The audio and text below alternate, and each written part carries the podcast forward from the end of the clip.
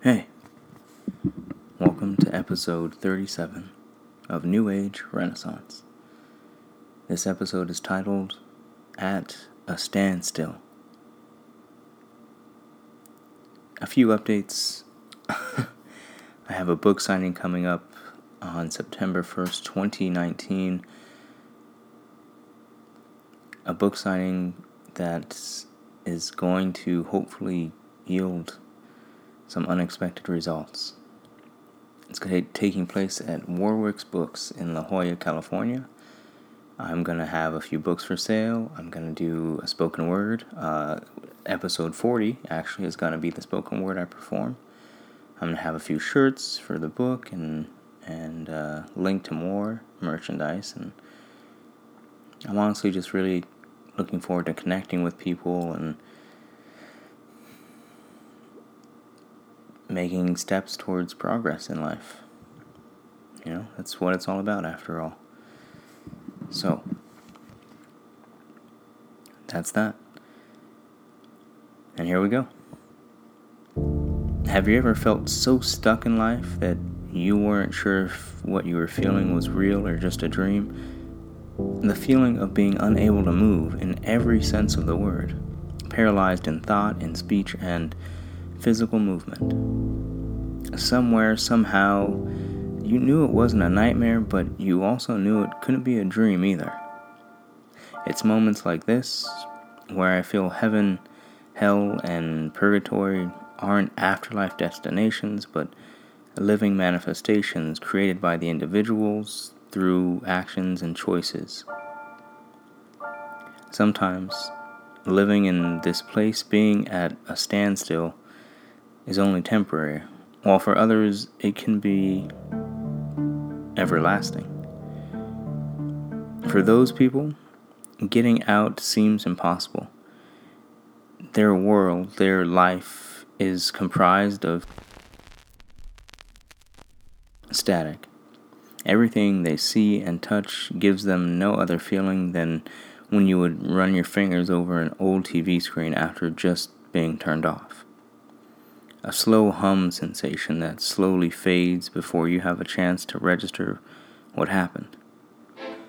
You might know someone like this, maybe personally, or maybe you've just passed them on the street, or maybe it's you. Maybe it's you who's in the dark. Maybe it's you who's only known the feeling of wanting to feel alive. Maybe it's you, maybe it isn't. Truthfully, how can anyone begin to imagine or be sure that our fears aren't taking over our life?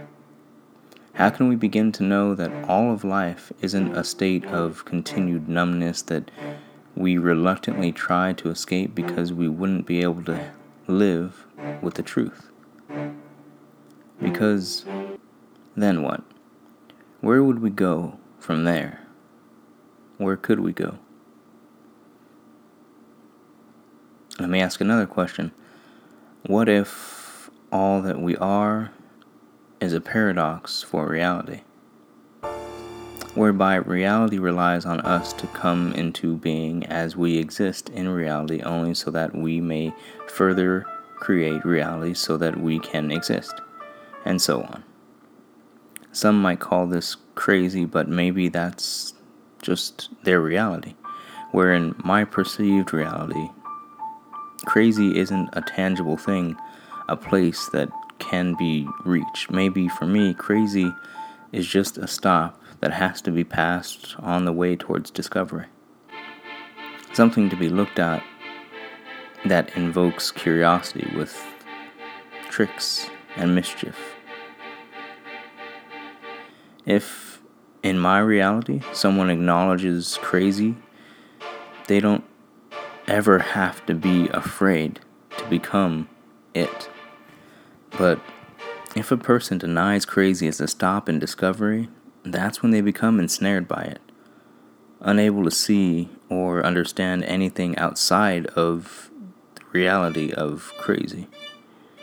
Crazy is their reality while mine is never anything more than what it needs to be. I exist in a continued state of fluctuating reality. Reality can only continue to exist with me. Do you understand?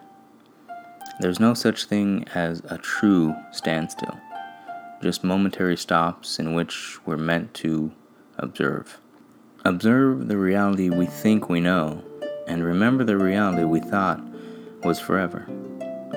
Life will go on whether we're ready or not, but how we choose to live it is all that matters.